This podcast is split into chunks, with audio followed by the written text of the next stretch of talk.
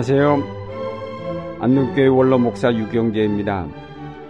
오늘은 시편 42편 말씀을 중심으로 하나님을 기다리는 신앙에 대해 생각해 보려고 합니다. 시편 42편은 하나님의 구원의 역사를 갈망하는 시인의 탄식이 담긴 기도의 시편입니다. 이 시인은 아마도 바벨론에 잡혀가 살면서 예루살렘으로 돌아가기를 간절히 기다리는 사람인지도 모릅니다. 고난의 초기에는 열심히 기도하고 곧 나타날 것 같은 하나님의 구원하시는 손길을 간절히 기다렸지만 그 시간이 점점 길어지면서 많은 사람이 체념하게 되고 절망에 빠졌을 것입니다. 하나님, 사슴이 타도록 목말라 시냇물을 찾듯 내 영혼이 주님을 찾아 애태웁니다. 내 영혼이 하나님, 그 생명의 하나님을 갈망하니 언제 내가 나아가서 하나님을 배울 수 있을까? 감으로 시냇물이 모두 말라버린 때에 타도록 목마른 사슴이 물 한 모금을 얻기 위해 온 산을 헤매어 다니듯 이 시인은 지금 생명의 하나님을 갈망하고 있습니다. 예루살렘 성전에서 예배를 드린 것이 언제인지 기억조차 나지 않는 까마득한 세월이 흐르면서 시인은 너무도 그 성전이 그립고 언제나 다시 거기서 하나님을 배울 수 있을지 알지 못하여 한숨 짓고 있습니다. 이 시인이 더욱 안타 까운 것은 이미 그의 나이가 고령이어서 언제 죽을지 모르는데 죽기 전에 과연 다시 돌아가 하나님의 성전에서 기쁨으로 예배를 드릴 수 있을지 알지 못하기 때문입니다. 기다리다 지친 나머지 시인은 절망에 빠져 자포자기 한 적이 한두 번이 아닌 것 같습니다. 내 영혼아, 네가 어찌하여 그렇게 낙심하며 어찌하여 그렇게 괴로워하느냐? 너는 하나님을 기다려라. 이제 내가 나의 구원자, 나의 하나님을 또다시 찬양하련다. 이 시인은 체념에 빠지려는 자신을 채찍질하면서 자기 신앙을 다시 한번 확인하곤 하였습니다. 시인은 하나님께 대한 확신을 가지고 있지만 그 구원의 손길이 오랜 세월 나타날 기미가 보이지 않았을 때 그 확신을 끝까지 붙잡기가 쉽지 않았을 것입니다. 하나님의 역사는 우리가 기대한 것처럼 빠르게 이루어지지 않습니다. 그래서 과거 많은 의인이 그치지 않는 고난 속에서 어느 때까지입니까? 라고 탄식하였습니다. 이런 고난의 때에 하나님의 구원이 나타나기까지 기다린 사람은 그렇게 많지 않고 대부분 현실과 타협하면서 변절하곤 하였습니다.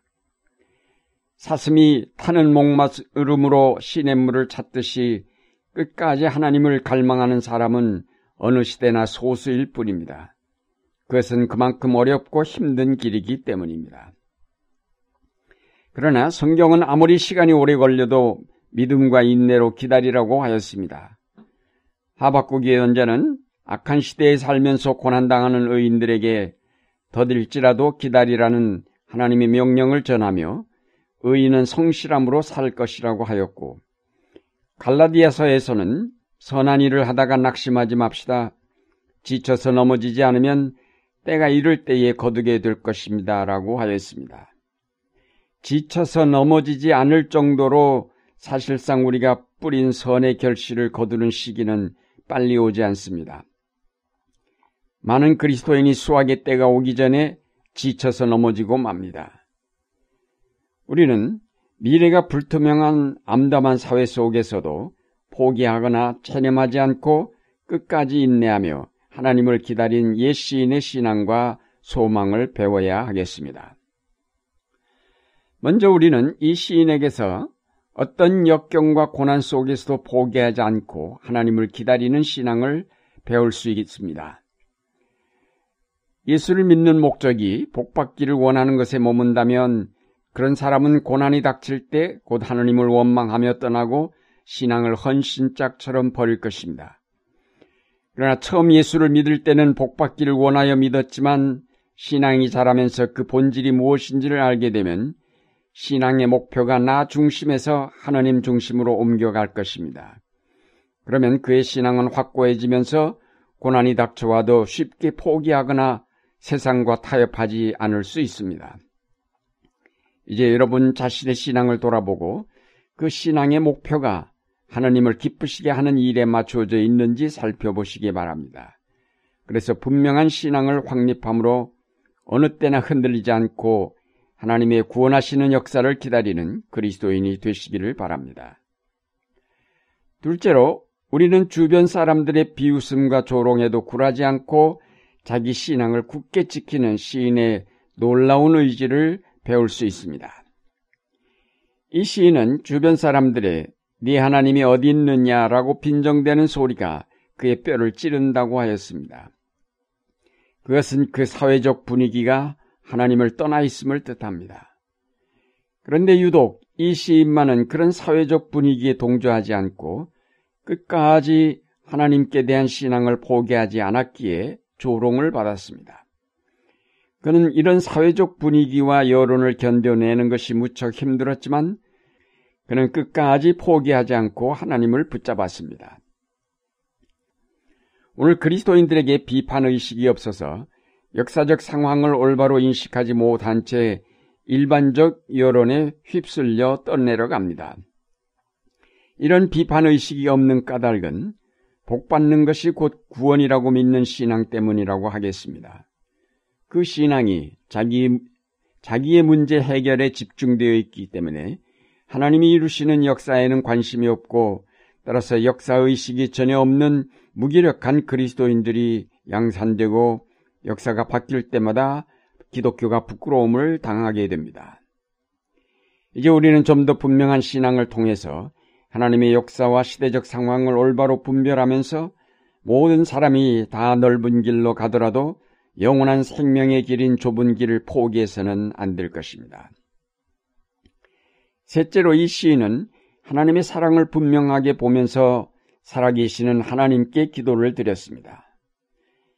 낮에는 주께서 사랑을 베푸시고 밤에는 그의 찬양 노래가 나에게 있을 것이니 나는 다만 살아계시는 내 하나님께 기도 드릴 뿐입니다.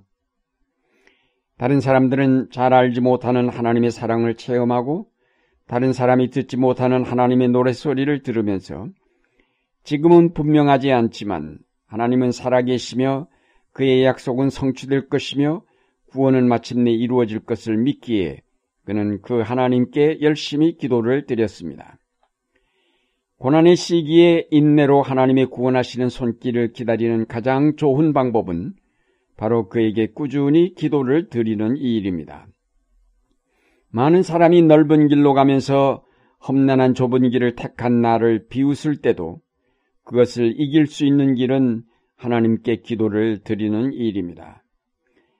사회적 여론이 내가 이제까지 확신하여 따랐던 신앙과 다를 때에 그 신앙을 다시 한번 확인하고 지키는 길도 하나님께 나가 조용히 기도를 드리는 일입니다. 기도는 나의 역사의식을 깨워 이 시대를 올바로 분별하게 하며 기도는 하나님의 음성을 듣게 하므로 악의 유혹을 물리치게 합니다. 기도는 고난의 때에 의인의 강력한 무기이며 상처받았을 때 그것을 치료해주는 손길이며 외로울 때 위로를 받을 수 있는 길이며 낙심될 때 용기를 북돋우는 은총의 도구입니다. 사랑하는 여러분, 선을 행하다가 낙심하지 말고 기도하면서 끝까지 하나님이 이루시는 구원의 역사를 기다리시기 바랍니다. 오늘 우리 사회가 여러 가지로 어렵지만 결코 낙심하지 맙시다. 중요한 것은 하나님의 역사가 분명히 나타날 것이고 우리가 이루지 못한 많은 일을 하나님께서 완성하실 것임을 우리가 믿는다는 사실입니다. 그러므로 중도의 넓은 길 여론에 휩쓸려 이랬다 저랬다 하지 말고 끝까지 좁은 길을 포기하지 않고 기도하면서 하나님을 기다려야 할 것입니다. 이제 한결같은 믿음으로 흔들리지 않고 굳게 서 하나님이 이루시는 은총의 역사를 기다리는 여러분의 생활이 되시기를 바랍니다.